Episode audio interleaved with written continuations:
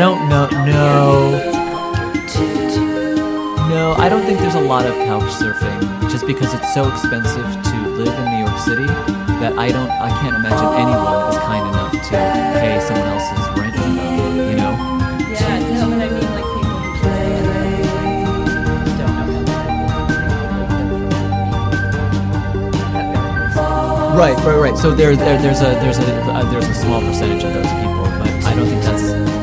it's not no, not at all. Most people because uh, be, being comedy, you have to be you have to be out every night. You have to spend money. You have to work. You have to be online. You have to you know. So you need to maintain us. You have to have a cell phone. Someone's got to pay for that. So you have to have some kind of income to do that. Yeah, yeah. And- in New York City, all the jobs I've had, I've been very clear. Like my priority is comedy, but I good at what I do, and I have 20 years experience doing it. So they're like, great. So they have a high quali- a very qualified person doing a lower level, a lo- right, right. So they get a, a value for, for hiring me, and then I get, you know, like, yeah, you were- I worked it out. Yeah. No, I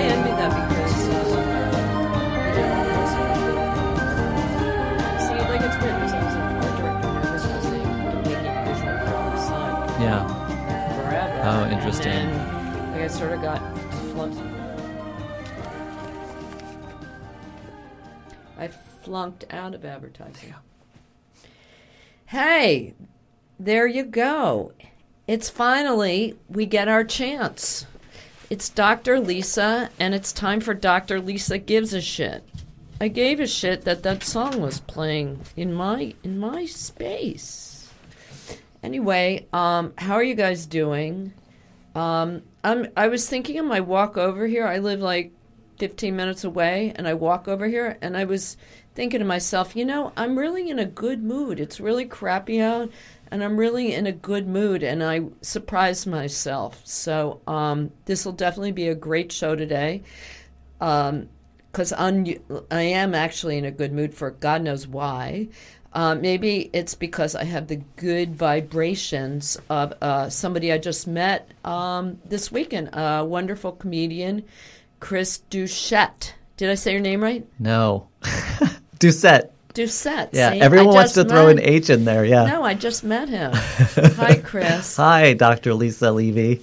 He- Levy. Levy. Ah. See, we just met. Yeah. But but I I got, I got you pretty quickly. I think You I yeah. appreciate you. I think you Thank seem you. like a super professional type guy, and I, Aw. as you people know, I respect that. But before we get to um, speaking with the professional and charming and well dressed and in very good shape, you're in very good shape. Do you exercise Yeah, a lot? super hot. He is I super hot, guys. He's gay, so I feel comfortable telling him how sexy he is. Um, because there's no threat there. I'm not worried that like he's. Oh, I'm still a predator. I'm still a predator. Oh, okay, okay. Um, so anyway, I got to read this to you, but I I think it's really cool, and it's not just that I have to read it to you. I am sharing this. So uh, I want to announce the Radio Free Brooklyn's all borough, all boroughs, that is, mm. Chris. Mm, Chris. yeah. Holiday Scavenger Hunt, which launches on Saturday, November 28th. That's the Saturday of Thanksgiving weekend for you dead brains out there. And between November 28th and December 12th, if you listen to Radio Free Brooklyn for clues on where to find scavenger and hunt items at local businesses throughout Brooklyn, the person who collects the most items will win the grand prize of a brand new Massey, Massey, I don't know anything about bikes, M A S S I, single speed bicycle from the Velo Bike Sh- Brooklyn Bike Shop which is a great bike shop. So it's got to be a fucking awesome bike. I don't Yeah. know. Do you know anything about bikes? No, but it's know, it's, it's French, so it's going to be amazing. It's probably an awesome bike. Yeah. Um, so there's gonna, also going to be two runner-up prizes and swag awarded daily, but you have to play to win. Prizes will be awarded during the Radio Free Brooklyn's holiday party at Beast of Bourbon, 710 Myrtle Avenue, Brooklyn, New York, on Saturday, December twelfth, 2015, from 2 to 6. So stay tuned to Radio Free Brooklyn for more details in the days and weeks to come. And I'm going to invite you personally, Chris, and ev- all of our listeners today Nice. to this holiday party that I'm just finding out about now. That's super exciting. I know. I have something to do over the holidays. so, um, anyway, so we're going to talk. I'm, I'm really, like I said, I'm excited to have Chris here. We're going to talk Doucette.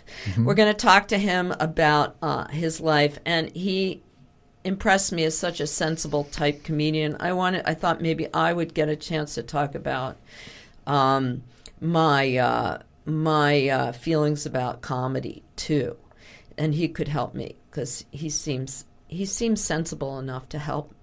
He seems way more sensible than me, probably. I mean, I'm much more stable. Are you from a stable family? I am. Yeah. Yeah, Yeah. yeah. See, that's what I'm saying. Yeah. Uh, so uh, hopefully. So I met uh, Chris at uh, QED where he's performing tonight. What time? Uh, tonight, I think it's at tonight at eight o'clock at QED. And yeah. what's the name of the show? Then the name of the show is called Talk Therapy oh, yes. by Lori Baird, who is Yes. fantastic. Yeah. Yeah. yeah, I'm aware of that show. Yeah, it's a great show. It's in Astoria. and they do one they do like one stand-up comic to start the show and then they do a couple of uh, storytellers. So it's more of a it's kind of a mixed stand-up and storytelling show. It's super fun. And are you going to be the comic then? I'm going to be the stand-up comic for and the so yeah. you'll be on first. Yeah. So you could, so ostensibly you could go to the show, enjoy Chris's stand up, and then start drinking like heavily right after, and still enjoy a good stand up night. And the drinks there are really cheap. Yeah, it's yeah, it's Such super a, cheap. It's the most awesome place. Yeah, it's so fun. QED, which is why I was there because um, actually I was there because um, I love Kambri and Christian so much. Yeah, they're great. And uh, Kambri was like the first person I met who had any, who I still have like this. She, she's on a pedestal for me, Ah, and I've learned so much about comedy and comedians and all all sorts of stuff, and met so many people through her. And when they were having, and I was actually there before. Uh, when they were starting, you know, when they were revving the place up, revving up the QED place, redoing. You know, Kambri was did a psychotherapy session, which you can with me that you can still listen to for BAM. B, you know, BAM. yeah. And um, if you go on their website and you search for um, Doctor, what was the name of the show? The show, Jesus, I can't even. This is like so bad. I have to switch into this other mode. What was the show? It was what makes you so special. It was a whole installation thing. But if you want to hear Kambri talk about her life, which is so freaking fascinating, and Yeah, a she's interesting yeah. and amazing. Anyway, so I was uh, interested in meeting the people there because Kambri knows everyone, and uh, I came away with uh, meeting Chris and getting hooking him to get on my radio show today. So I was telling Chris that I um, was very. We had a lovely conversation, and what happened was I did this show. I might have mentioned to you before. Uh, a new show called um, Focus Group Live, and I did that Tuesday, Wednesday, Tuesday Tuesday. night, and I was looking. I met somebody who I thought was great, uh, Anthony DeVito, and I said to him, "Oh, you're Anthony DeVito," and I'm like, I said, "I'm looking for a gay comedian to be on my panel," and he he pointed me right to Chris. So I wound up going over and introducing myself to Chris, and we had just such a lovely chat. Um, and we talked about comedy, and I remember you said just so many sensible things, and that you had a very grounded um, sense about your career. Like, not, you weren't like, you were happy, you felt like comfortable. It felt like you were comfortable where you were in your career Uh-huh. um, and that you weren't either, you know, desperate or like, oh, got to move ahead, like a lot of comedians are like, like a lot of us creative people are. Um, and you seemed really comfortable, but not overly like, this is what I've done, this and this and this. So I, I was taken by how unusually balanced you were about talking about comedy. We talked for a little bit and talked about other issues about comedy and stuff like that. So uh, you impressed me. Oh, thank you. Um, and as I was saying to you, um, what also is really interesting about you to me, just on first impression, is that I asked to be introduced to a gay comedian.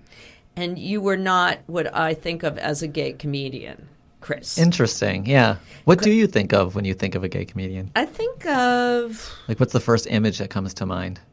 well, I think, you know, I think there's a range, but your vibe is so comedian. Dysfunctional and, complicated. No, no, Yeah. no. You seem like like what I think of as like a comedian. Well, maybe like a club type comedian. Yeah, yeah. And I think of gay comedians or people who identify that way as more maybe alternative. Oh, yeah. Do you think of yourself as all? I don't know.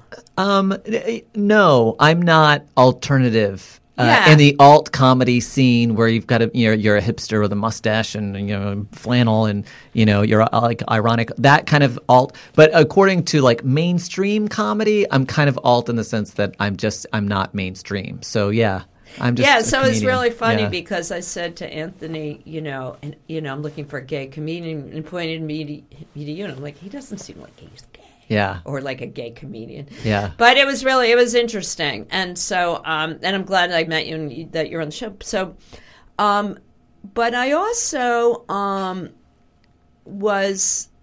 I also find you incredibly stable, and we. You said that you're from a really stable family. Uh huh.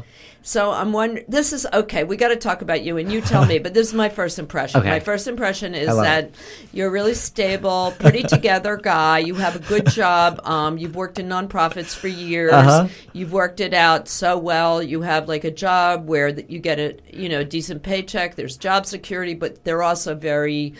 Um, supportive of you doing comedy and Uh-huh. they let you do what you need to do in order to you know to forward your comedy to career Yep. so I find it really unusual, but I think that the thing, so most creative people have some sort of weird thing or weird quirk, and I wonder if it's maybe just because you're gay Huh. that makes you different. But it's not that, like, if you had a dysfunctional family and you were gay, Yeah. you might not be able to get it together enough to be a comedian. Well, you know, it's funny because you know you're you're you're basing you know you're you have an impression of the outside, right? And if my and if any of my friends are listening to this right now, they're completely laughing because they know what a mess I am, right? And uh, and uh, and how much anxiety I have, and I do have that. Like you know, uh, you're making me sound like I'm this amazing person, but I uh, and I am a little But bit. let's take it down a notch. but let's take it down. No, I'm, I'm just, I'm just, I'm just talking Yeah. very superficially. Right, and I think like I yeah, I have a, the, my my most recent text to my partner Michael was me was like three long text messages where I was panicking about the album that I have coming out and and how I still don't have a title for it and I who am I and if I can't can't market myself if I, eh, how am I how do I expect the comedy industry to market me and you know and so I do have career anxiety and my family you know my parents just celebrated their 50 year anniversary See, I'm been- so jealous that you have stability. well, but it's also, but I also have, you know, a lot of dysfunction in my family at the same time, Mm-hmm. and uh, and uh, and so there, you know, it, just because they've been married 50, 50 years Yeah. doesn't mean No, that there's not a lot of drama and pain and heartache No. and uh, you know the comedy thing. They have no, they've never seen me perform. They don't understand the comedy thing a whole lot, and they're just kind of like waiting for this hobby to end and you know move on or whatever. Um, and uh, and and uh, and the funny thing about the gay comedy like identity thing is so funny because uh, y- y- you know uh, uh, sometimes being calling yourself a gay comedian is makes sense because if you're gay and you're a comedian that makes you a gay comedian right? But you but at the same time it's also there's an element of pejorativeness about uh, being oh he's a gay comedian and it's it's kind of a it's a limiting it's a it's a limiting box Sure. you know um, and and I uh, I- and so I'll tell you this one little anecdote about how I identify myself. And uh, this is uh, t- uh, uh, two years ago, I was performing at a college in uh, Alfred University in upstate New York. And uh, I did a show Friday night. Saturday morning, I woke up at 4 a.m. with appendicitis. And I had, uh, and I I had to, I was rushed to the hospital. And, you know, six hours later, I, I had my appendix taken out. And as, as I was waking up from the stupor of surgery, this nurse came over to me to make sure that I was breathing and alive or whatever. And she's like, Do you know who you are? And I said, Yes, I'm a comedian. right? I didn't say I was a gay comedian. I didn't say I was white. I didn't say I was a guy. I didn't say I was an American. Like that's Right. so like for me, that is uh, and of course, I, I was more like I'm a comedian. Like I probably said it slurred that way after anesthesia, anesthesia. But um, that's kind of how, at root, that's how I identify, Right. and that is as who I am, Right. and that that told me a lot about myself.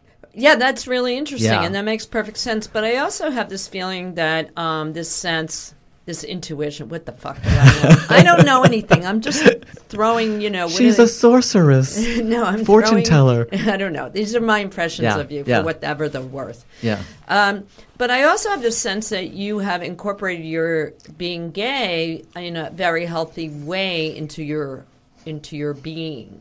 That it's Yeah. not um, that you know it's not it's not co- that complex for you, Mm. and I'm wondering if maybe your parents were you know whether it just you know didn't if you you didn't have so many obstacles dealing with being gay or what. Yeah, I mean, I'm just I'm pretty typical in the sense that I knew I was gay from the get go.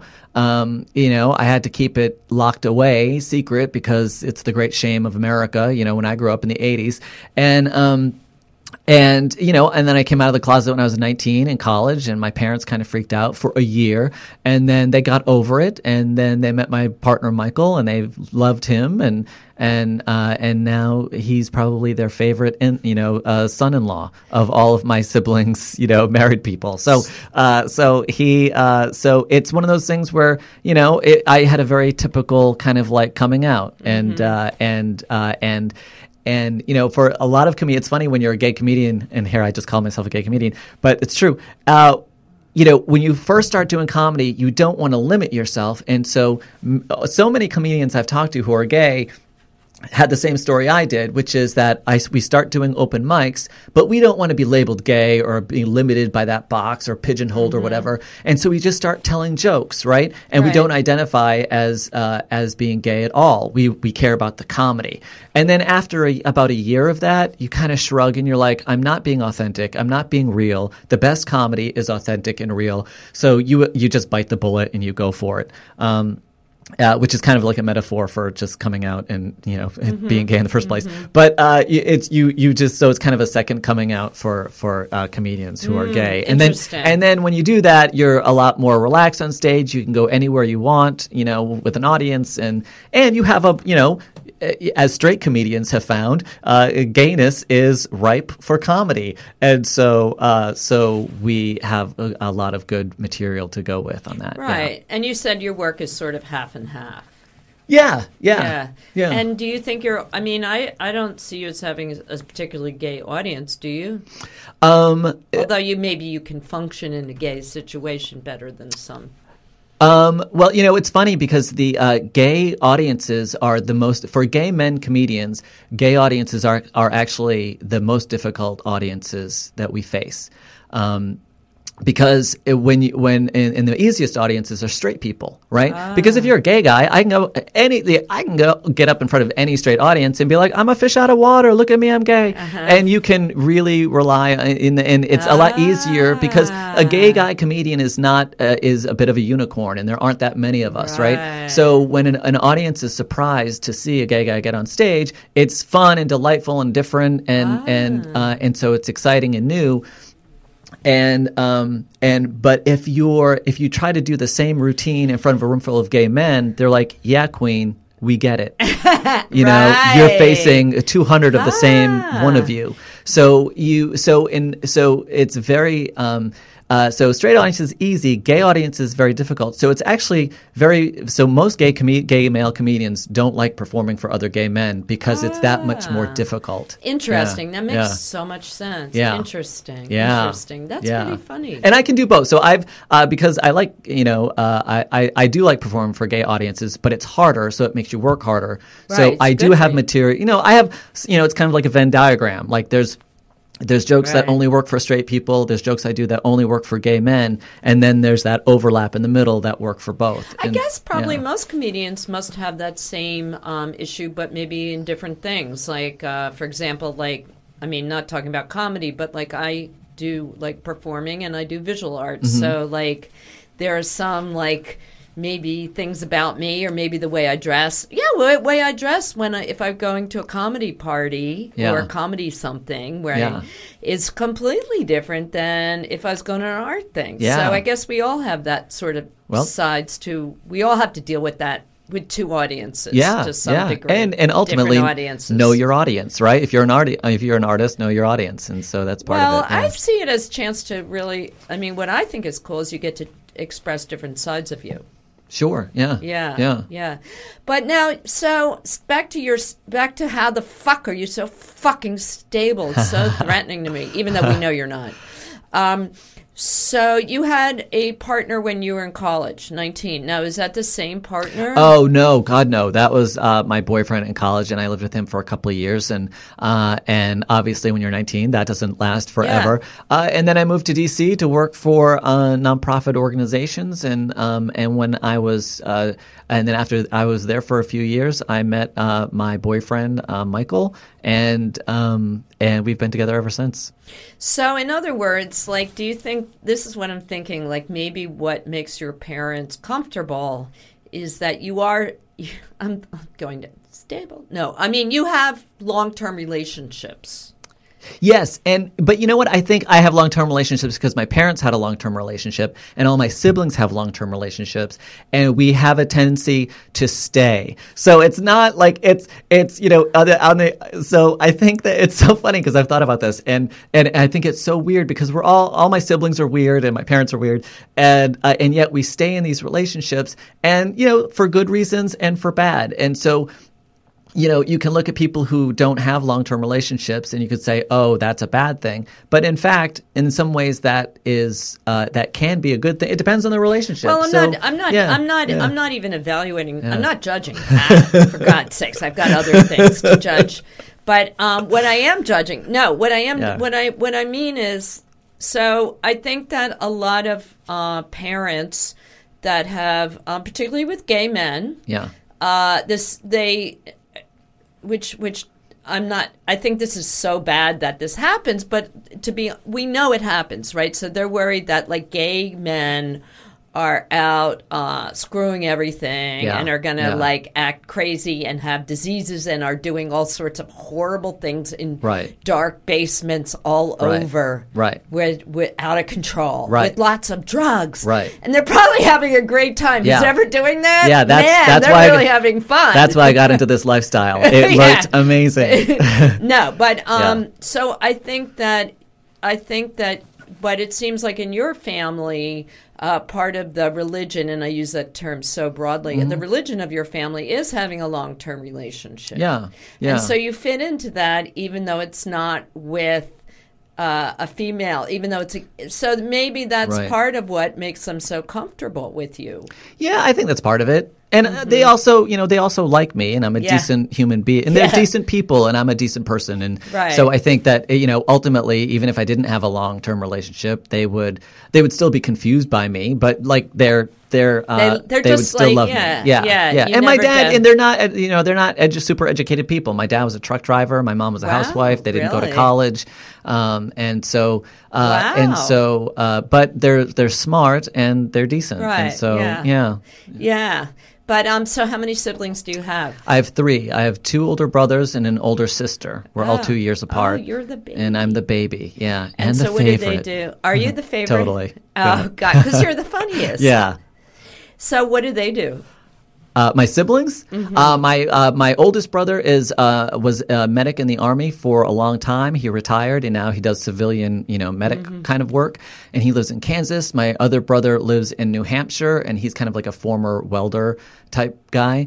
And uh, my sister and her husband live in the same village in Vermont with my uh, with my parents. And uh, uh, he's a dairy farmer, and uh, my sister uh, stays home, and she's like a she does. Um, uh, she does uh, baking and cooking and um, and catering services for that area. Wow. Yeah, yeah. So you're from like you're you're a long way from home, so to speak. yeah. Well, we grew, all grew up in Massachusetts, but my parents retired in Vermont, For and my sister kind of went yeah. with them. Yeah. Uh-huh. So, uh, but but it sounds like it sounds like a nice um, family with probably like good values and know what's important. Not a lot of bullshit. Yeah, we're like we're very typical New England stock. You know, it's kind of like not a lot of not a lot of flourish or fashion, Mm-hmm. um, but it's like get up, go to work, come home, do your job, and don't complain. Like that's a lot of kind of like the attitude of Mm-hmm. So, my family. Yeah. um, did you go to a small high school? Like you knew you were gay, and was Yeah. it weird to be gay in that situation, or what was it Uh, like for you? yeah, I mean, geez, I went to high school in the '80s, right? So it was was it was um, it was a homophobic little town uh, that I grew up in, and uh, and I didn't want to go to high school with my town people because they didn't like me. Um, I wasn't out, but they everybody knew, right? Uh, it was no big surprise. So instead of going to my town's high school, I went to an agricultural high school, a half an Ah, hour away from my uh, from my town, and it With went, animals? with animals. It was a 365 acre working farm with herds of dairy, beef, sheep, and swine, horses, small animals. Oh, That's why you're so balanced. You know how to deal with the. You know how to deal with all sorts of mammals. With some with some pretty ugly heifers, yeah, I have in my day. animals Uh, are great. Uh, animals are good. I was a production and animal science major, so I was a, uh semi-professional livestock showman and uh, Mass- Oh, yep, Massachusetts state champion. Uh, so I've shown um, like live uh, beef cattle, uh, dairy cattle, uh, sheep, and swine. That's awesome. Have you ever thought about doing comedy about that?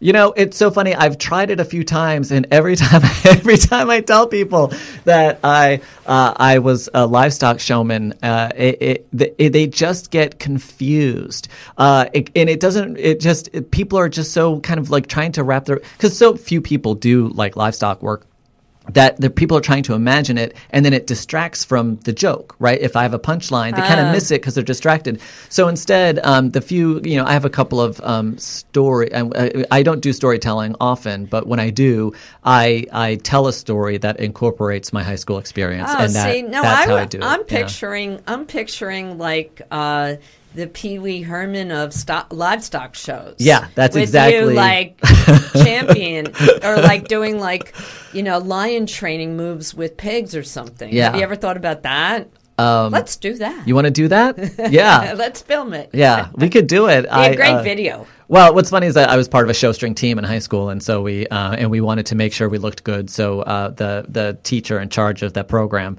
uh, had us all dress up in tuxedo shirts and suspenders and ties, and and you do have a show stick that you use to show cattle with. So it's very it's kind of top hat and cane. It was very we confused the 4-H kids so dramatically at these fairs that. Uh, uh, they actually complained. I remember that it was we were kind of we were we were we were so snazzy that they uh, the 4-H the 4-H people complained that we were outshining uh, uh, their That dirty you little look kids. too good. Yeah, we looked too good. You were too sexy We for were your too- sheep. yeah, we brought the You're sexy too back. sexy for your sheep. Yeah, yeah, yeah.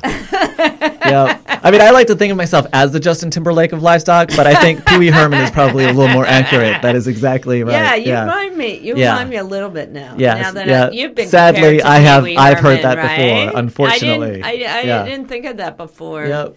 Yep. But yeah, I saw Yeah. him on. Um, He's great. I saw that live show. Yeah. I also got an invitation to the after. I got to go. Oh, good to, for That was like my biggest. You're oh, it's connected. because um, my friend Eric, who was on the show last week, his girlfriend is really connected, and she had tickets to the party at the what's that place in in, in, in uh, a fancy restaurant on 40th and 6th, and she couldn't go, so I went. Oh, okay. Good for you. yeah. Yeah, that's exciting. Isn't that exciting? Yeah, It's so. so. No, I'm just kidding. It was nice. It was nice. I, you know, yeah. it was. It wasn't. It wasn't that big of a deal. It wasn't that big of a deal. Yeah. I'm over it now. Yeah. Have you seen the documentary about the Pee Wee Herman? Um, I think it was uh, it's on Netflix or something, and it was it was the story of one of the writers who it was a do- documentary about one of the writers who became how he got a job writing on the Pee Wee Herman show, and so it was kind of a, a backdoor way of doing a documentary on the Pee Wee Herman uh, Oh, show, really? and it was it's really fascinating. If you Google it, I'm sure you could find it. I Ah, can't. rem- I don't. sounds I don't remember. But he was one of the artists who created the puppets in the chair and the. Oh yeah. I Yeah, it's so good. I think Yeah. I might have seen that. Yeah. I think I'm. And then he's he's an artist and who he's an also artist. works yep. with type. Yep. Yep. Oh yeah, Yeah. I saw Yeah, that that. I love him. He's like Yeah. one of my favorite artists. Yeah. yeah. Whose Yeah. name I'm not. I just can't remember when I have to. I'll remember Yeah. it later. Uh, no, everybody knows who he is. Yeah. Yeah, everyone. the- yeah. Is his last name White? Oh, I don't know. No, everyone like art people. He's very famous in the art. Oh yeah, world. especially Very, yeah, as you as an artist, of course. Yeah, Yeah. yeah, yeah. Yep. Um, so So we're I'm picturing I'm picturing a nice a nice a nice family there, a nice family Yeah. there. So how did you get to go to the high school? Were your were your parents supportive about that to go to the Yeah, my oldest brother. I only I only knew about it because my oldest brother was um, was like a forestry major in that high school, and so when I, you know, he went in like uh, in the early '80s when I was uh, much young. I was six years younger than him. So I uh, and so when I went, I mean, imagine like a you know eight year old kid going to this 365 acre farm and and uh, and you know they have an apple orchard and horses and you know all the livestock and and it was just it was such a it was like a magical place and so I had always intended really to go um, but especially when I looked you know when I got through junior high and Yeah. uh, and didn't have any friends I was like I think I need to start over Junior and high's the worst for everyone. I, I, It I hear horrible. that consistently. Yeah, yeah, junior yeah. high. They were so mean. did you feel comfortable there? Oh, totally. Yeah. Yeah. I had a great time, and I, you know, and I, uh, I, loved it. I loved the work that I did, and and we, there's some new uh, uh, uh, staff who had started, and so. Uh, uh, they, you know, they took some of us r- really under their wing, and and I, uh, I excelled in high school, and I did a, Nice. yeah, and and and to to to kind of the to too much because then I started really relaxing a little too much, Ah. and then the gayness kind of came out, and then the you know the bullies came out of the closet, as it were, and uh, made my last year or two a little uh, painful. But Uh, so you then you got ha- hassled for being gay. yeah, totally. Yep. Yeah. Yep. Yep. And did your yeah. Parents know about that? No, I, I just, I just, it. yeah, I just kind of, How I did just, you feel? Like were you were you like this sucks, but I'm just gonna like I suck it up. this? Yeah, just get through it because you, you know the last thing you want to do is pay. You know, is bring. A t- and again, this is the '80s, right? So there's there were no gay. There was never no gay straight alliances existed. This was Yeah. still under the Right. rug. AIDS was still like high in Oh, the news, right, right. and so that even added an even greater element of of, bad time to be- of of of bias and weirdness and shame and all this kind of stuff. So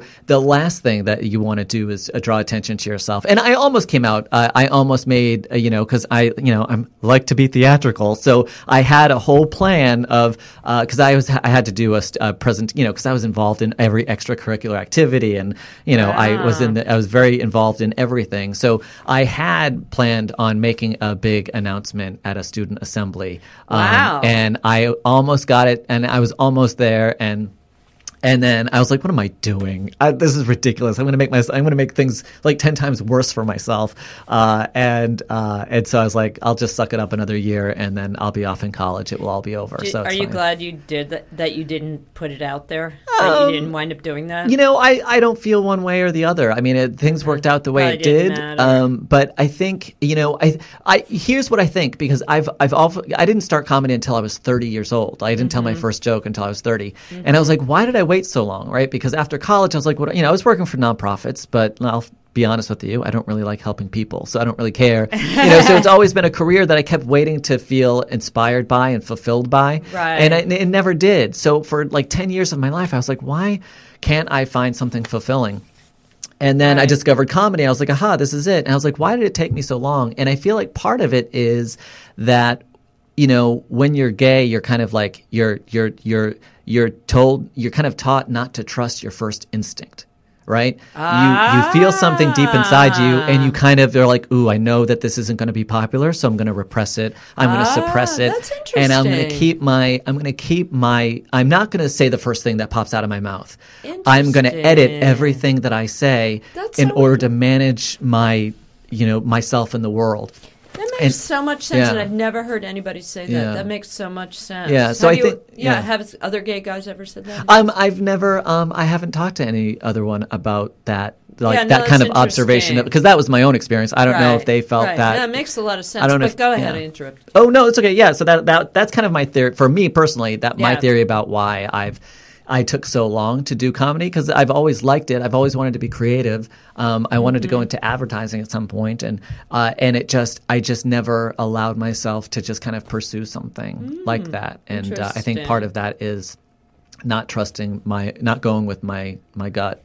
And so, um, you started comedy. You just got up on stage and did an open mic. Or, Yep, And yep. then and you were like, and it was you were funny right away. I'm sure. Um, or I had- to some degree. uh, You, to- but I mean, also yeah. the the tour the, t- the the the touring with the animals must have. Um, that's a show. You know, you learn how to be on stage, and sh- you know that's performing. You Yeah. obviously had some performing chops. Yeah, and I, like I, again, like in high school, I was you know I was Mr. Activities, right? So I was I was always you know speaking in front of you know student assemblies. I was Oh, doing okay. parent orientations. I was. Oh. Um, I was in the FFA, and I was, you know, president of the FFA, and I was, you know, Oh, president of the livestock Leadership. showmanship team, and yeah, so I've done, and I would travel to, you know, I would, you know, competed in Kansas City and went to Washington D.C., and so I did all these kind of leadership development, youth oriented stuff, Ah, and um, okay, and you know, part of the reason why I was not that popular either. Um, so I, uh, so I know, oh, super. Oh, I was, I was so ob- obnoxious about it. No, I wasn't even obnoxious about it because I was never,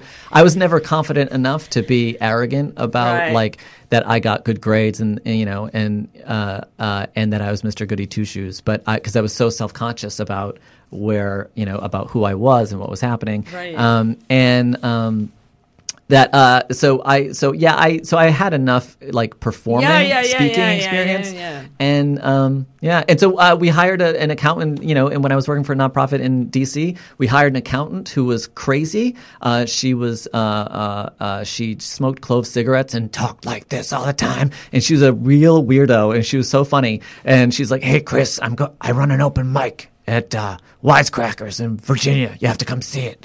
And I was like, "Oh my god, I've got to come see this show. This is going to be hilarious." And so, and then she performed, and she was crazy. And I was like, and and no one did very well. And I was like, I want to do not very well either. Like I want to, like even though it wasn't a great night of comedy, it made me want to do it because I was like, well, if they can do it, I want to try it. Right, so, right, right, so. I finally, so I went back home and I wrote, you know, five minutes, what I thought was five minutes worth of material, ended up being like three minutes, and uh, and then I got up and I just told some pretty basic jokes and um and uh, and like a lot of people, I did it again uh, a week later, and then I didn't do it for three months, and then I tried it one more time, and then I didn't do it for six months. You know, and it was kind of it's you kind of do a seesaw. You kind of get in and get out, and then eventually it's but the the seed has been planted, and eventually it takes root. And so, uh, like in 2006, uh, it uh, I started doing it more seriously, like every every night or every weekend. Or So whatever. that always like that's what makes me that's like what is so fascinating. One of the things, but it's like so you go. So do you perform like every night or a couple nights a week? I try to yeah, I try to get up as much as I can. Yeah, and so it's yeah. usually a couple nights a week. Or Yeah, uh, it you know it it ebbs and flows, right? So uh, when I first moved to New York, I was doing you know two mics a night, every night, seven days a week,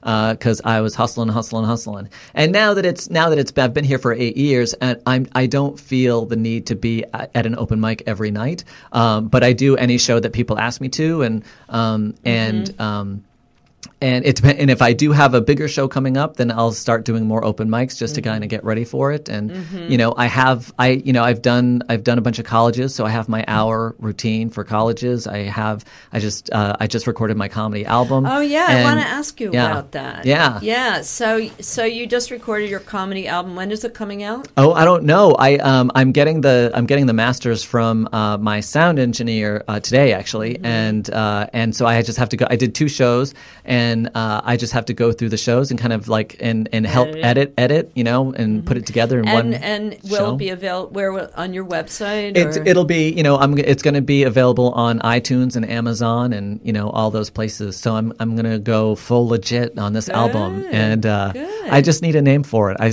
am struggling with a really. name. Yeah. What, what, what are your ideas? oh What my God. I have so many ideas. I don't. Uh, okay, well, we're not going to. But I what I wanted to do is like, because a lot of times, do you realize we only have we're, we only have um, they're like eighteen minutes. Oh But I want to ask. I know It goes by I so quickly. know, I know. I feel hypnotized so by you. fascinating. no, but I want to talk more about your album because what I want. I mean, a lot of times what we talk about on the show is the creative angst and the creative process. And this seems so right because you're so concerned. You're really like you you you were like you're obviously you're a little neurotic. Are you you don't? I'm not saying you seem it, but you must be neurotic about this. Is this about the album itself or well, just or like co- I want to hear about like the the uh, what you went through with the album, where you are, like the emotional. um I want to hear about the emotional experience of making Oh, the album Yeah, and yeah. How you're feeling about it, how you were feeling beforehand. How are you feeling? You did two shows at the duplex. Yeah. Yep. I did. Uh huh. So how was that? How are you feeling about how that was going to go, and how did you feel after it went? Let's start with that. Okay, it's it's interesting because I you know I had to keep reminding myself that you know when you are when you gear up for like an hour show, uh, it uh, or forty five to sixty minutes depending how it goes. yeah. It um you know I've I've done over thirty colleges right over the past you know five years, and so and so at first it's so overwhelming and it's so much, and then you just kind of get used to it. And I mm-hmm. and and getting ready for the album, I had to keep reminding myself that I I don't have to get ready in the week before. I've been, you know, getting ready for oh, the past 10 years, right? Right, so right. it's not like I have to memorize a 45 minute or 50 minute speech, you know, the week before the show. I know this. This is part of my DNA. So I tried not to s- stress out about the actual show. It was really more than anything, it's the logistics of actually producing two shows at a venue. That's the the stressful part, right? And and so it's really just, you know, making sure that the audience is there's going to be enough people there and that you have a poster done and that you um, that you uh, I you know, I also film videos to support to help remind people about the show and and it wasn't just like come to my show. It was like i did these top 10 countdowns every week for three weeks before the show about random stuff like the top 10 halloween costumes and the top 10 you know uh, uh, worst things about living in new york city or you know things like that.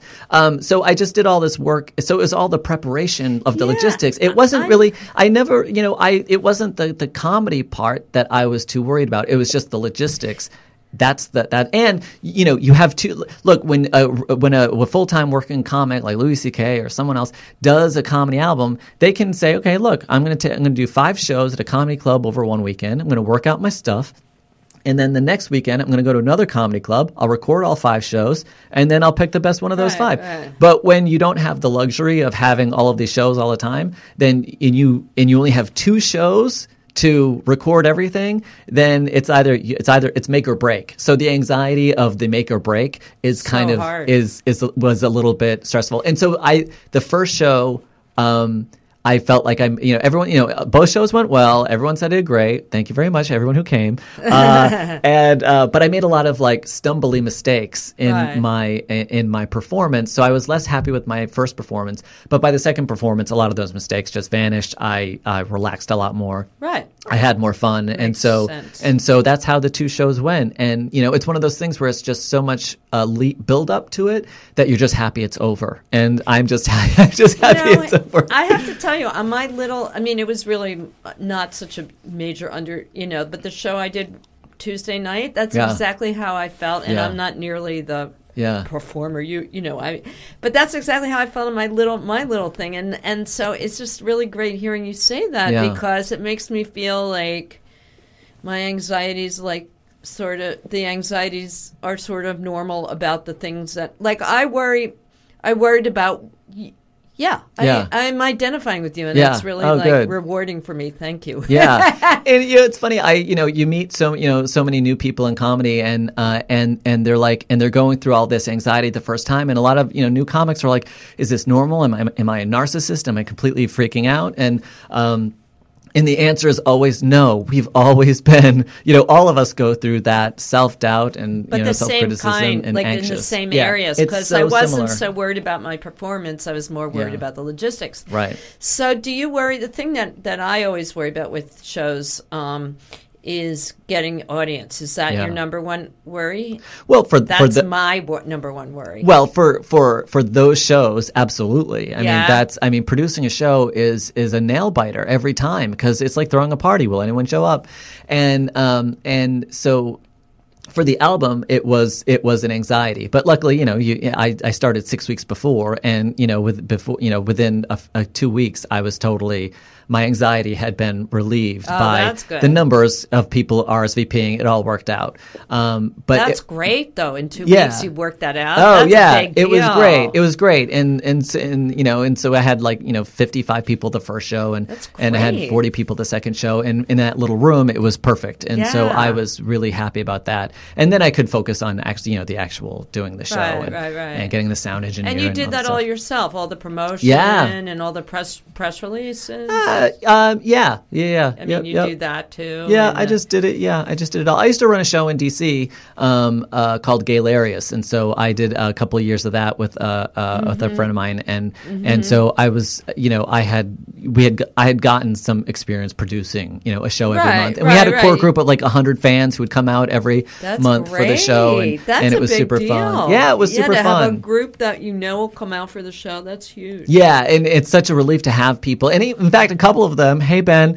uh, actually drove up from DC to the album recording. So I was, it was Oh, really, so and Matt, hi, uh, and uh, so nice. it was so nice of them to come up and support the album. So, and that feeling, like I felt like that, like I'm like, I can't wait till the show's over. Like Yeah. when Tuesday night Yeah. ends, I'll be like back to normal. But did, Yeah. that's probably why I'm in a good mood today. yeah. So did you? Did you feel like? How did you feel when it was over?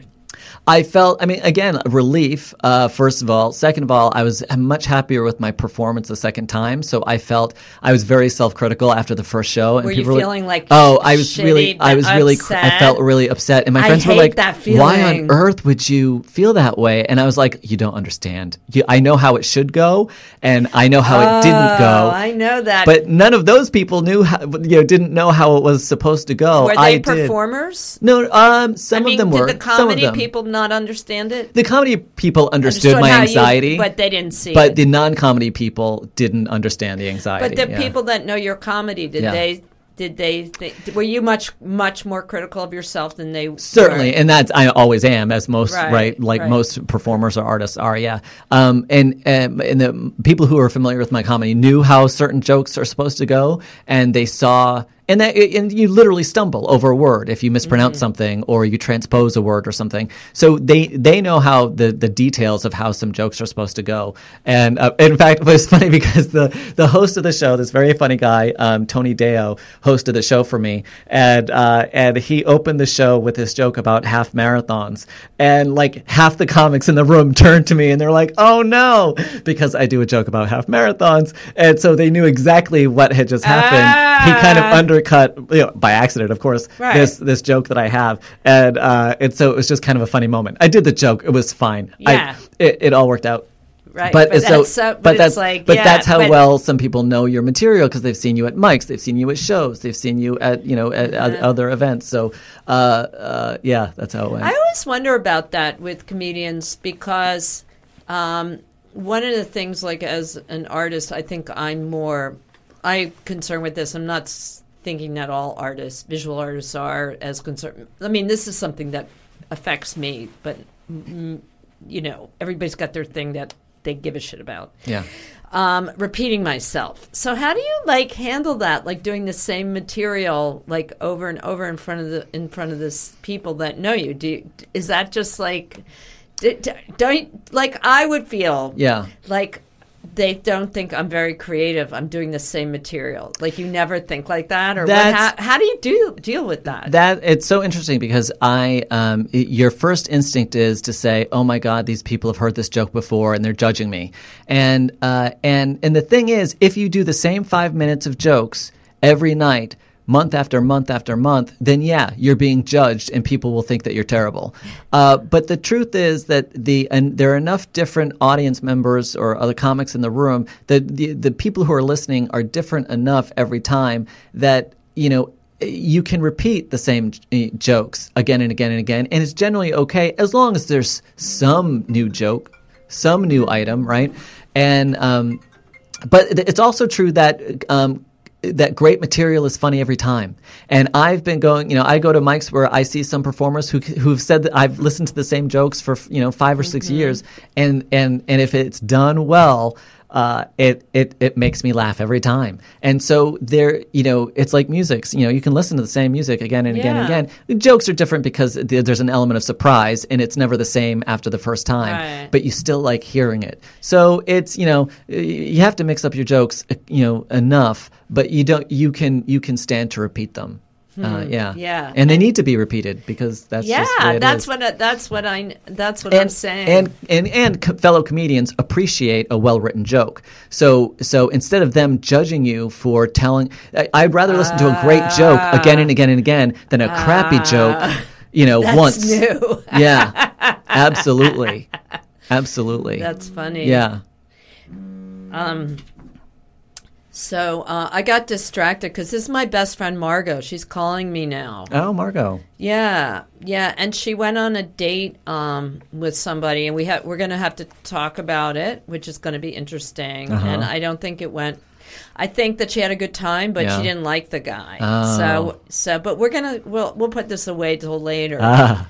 But I don't want it to make any sounds. So, um, that's so interesting. So, how are you feeling about like? So, are the logistics? Most of the logistics, the hard part of your album is over, right? Yeah, now it's just taking the raw files and you know putting them together into Mm-hmm. some kind of cohesive, like um, uh, seamless, you know, album that's amazing. So, And- how does this out? How does this phase feel? Um, uh, it's uh, certainly easier than you know the stress of a big buildup, uh, and so uh, it'll be interesting. I mean, I don't think that this is you know I'm not going to sell a million records and then be famous for this album, um, but it is something that you know I've been doing comedy for ten years, and I felt like I I I was I, I liked enough good jokes uh, enough to um, to uh, put, record them for you know posterity. Uh, and uh, and just have something t- in more for myself than anything. I mean, it's a vanity project more than anything, but I wanted something to show for all the work that I've I've put in because I've sacrificed ten years of my life for this bullshit. No, I hear and you. I'm I hear you. No, I hear. Don't I? Look, I I'm right with you, honey. Yeah. I am so Yeah. with you on Yeah. that in in different ways, but in so many different ways. Um, but um, so see, this is what I think we all do. We all, um, and this is part of the trick I think of being a creative person is managing our expectations Yeah. Um, you may naturally have that attitude, but like see like last you know like if you do like i'll have a big project that i'm doing and if i have a big project for i always kept thinking this is the project that's going to like get me attention or now's the Oh. project that's going to get me Oh, attention Set yourself up for failure. yeah, or like I did this big pro- this big project at BAM that didn't get any write ups, any Mm-hmm. professional write art write ups at all, and I'm okay with it. I mean, I got a lot. The experience was amazing and Mm-hmm. all that. I'm I'm past that, but at the time I thought, oh, this is going to be great because all these great people are going to be doing it, and this project's so interesting. It was so interesting to me, and this Mm-hmm. is such a high profile place, and nothing. And like I think I learned something from that but I think there's a lot of balance. That's um, me learning how to be more balanced. Yeah. So, have you ever had that problem of expectations? Or Um, oh, all, all the time, of course, because you you know you do that. You want to do that. You want to uh, you, when you pursue a creative field, you want you want your voice heard. You want your jokes heard, and and there's a certain path that you see for yourself that you see other people going, and so you think, oh, uh, if I do this, A, A, B, and C will lead to D, and then I will make it, and then I can do this full time, and um, and there's a lot of false starts and there's a lot of self-delusion and there's a lot of uh, and there's a lot of just ignorance. Like i didn't know you know what i sh- what what i should have done or how i should have acted or when i should have moved to new york or in what you know Yeah, what i don't uh, you know this the experience is different for everyone. And uh and so i I mean, I kind of felt like, and uh, having never seen a, a, a, an A-list, super famous, mainstream, successful gay guy comedian before, I didn't have the expectation that I was going to be a Louis C.K. because there is no gay Louis C.K. out Right. there, right? So, uh, um, and uh, so I just, I, my thing is that I've always wanted to uh, find a passion. And like I said, I moved to DC after college. I worked for nonprofits. I didn't, I wasn't passionate about it. And I just wanted to felt like my life had meaning and that I could follow a passion. And so when I found comedy and when I found I was good at it and it gave me joy and it, and it motivated me and inspired me and, you know, and it became the best expression of the best part of myself, it, it, it, it makes me happy just to do it and and and uh, and and and while I don't need to be a famous stand-up comedian, I don't need to be on SNL, I don't need to do anything huge like that. But if I can, if I can find a place for myself doing what I'm best at, that's what will make me happy. Wow. So See, there, now there's a see. The, didn't I tell you he was balanced? That's so balanced. That's so balanced that you know, like the um, ugly part of me wants to call that call. Oh, that's bullshit, but it's not. It's not. But I'm learning. Yeah. This is what I'm Yeah. learning. I'm learning that whatever happens, that the experience is bigger than any of it. Like having this, Right. having this chat with you is a great experience for me and um, I love doing this show, and I hope people listen to it. But I don't know. I try not to. I don't. I don't look at that shit. I don't. I can't focus on that. What I'm focused on is that I have a privilege of doing it. Yeah. and I, that's the privilege. Yeah, Really. and I think Amy, like even I think I read a quote from Amy Poehler or, or someone who who said the reason if you want to if if you're getting into uh, the creative field in order to be rich and famous and successful, then you're setting yourself up for failure. But if you're if you're if you get into it because you truly love doing it, then um, that that then then you are not necessarily setting yourself up for success, but you're setting yourself up to avoid being uh, uh, demeaned, dehumanized, and demoralized by uh, uh, you know a creative industry that is Right. soul sucking at times. Well, you can. You do Yeah. learn not to evaluate yourself and your work by other by whether it fits in or what. Exactly. There's so many. You do learn that. Yep. Um, but you were saying before, and I wanted to to get. I said let's save it and finish it. So, uh, on so you were saying that there's a, what the hierarchy was that gay comedians aren't, but we were talking about like that lesbians are more successful than or more acceptable. Because I was Yeah. like, well, what about Ellen? Yeah. So Everyone what says- is yeah. so what is the hierarchy? Just tell us because we have like thirty seconds. Oh, uh, well, right. So a lot of people are like, oh, you know, I'm, I always say that they're like, there's not a this huge successful like uh, gay guy comedians or gay comedians. They're like, what about Ellen? What about Wanda Sykes? What about Rosie O'Donnell? I'm like, yeah, lesbian, lesbian, lesbian. So it you know it, it just feels like there's a hierarchy where like straight white Uh-huh. guys are at the top, straight guys of any ethnicity are second, lesbians are third, women you know are fourth, and gay guys are on the bottom. Uh, no pun intended. But uh, the uh, that that's what it feels like. I think lesbians are ahead are. of straight women in business in general. Yeah. I really do because they are not judged by the same standards that uh, heterosexual Yeah. Women are, which is most largely a large part on appearance. Yeah. And that's what Kathy. I saw Kathy Griffin last night Uh-huh. on a Times Talk. Oh, wow. She said the same thing. Oh, interesting. Yeah. Interesting.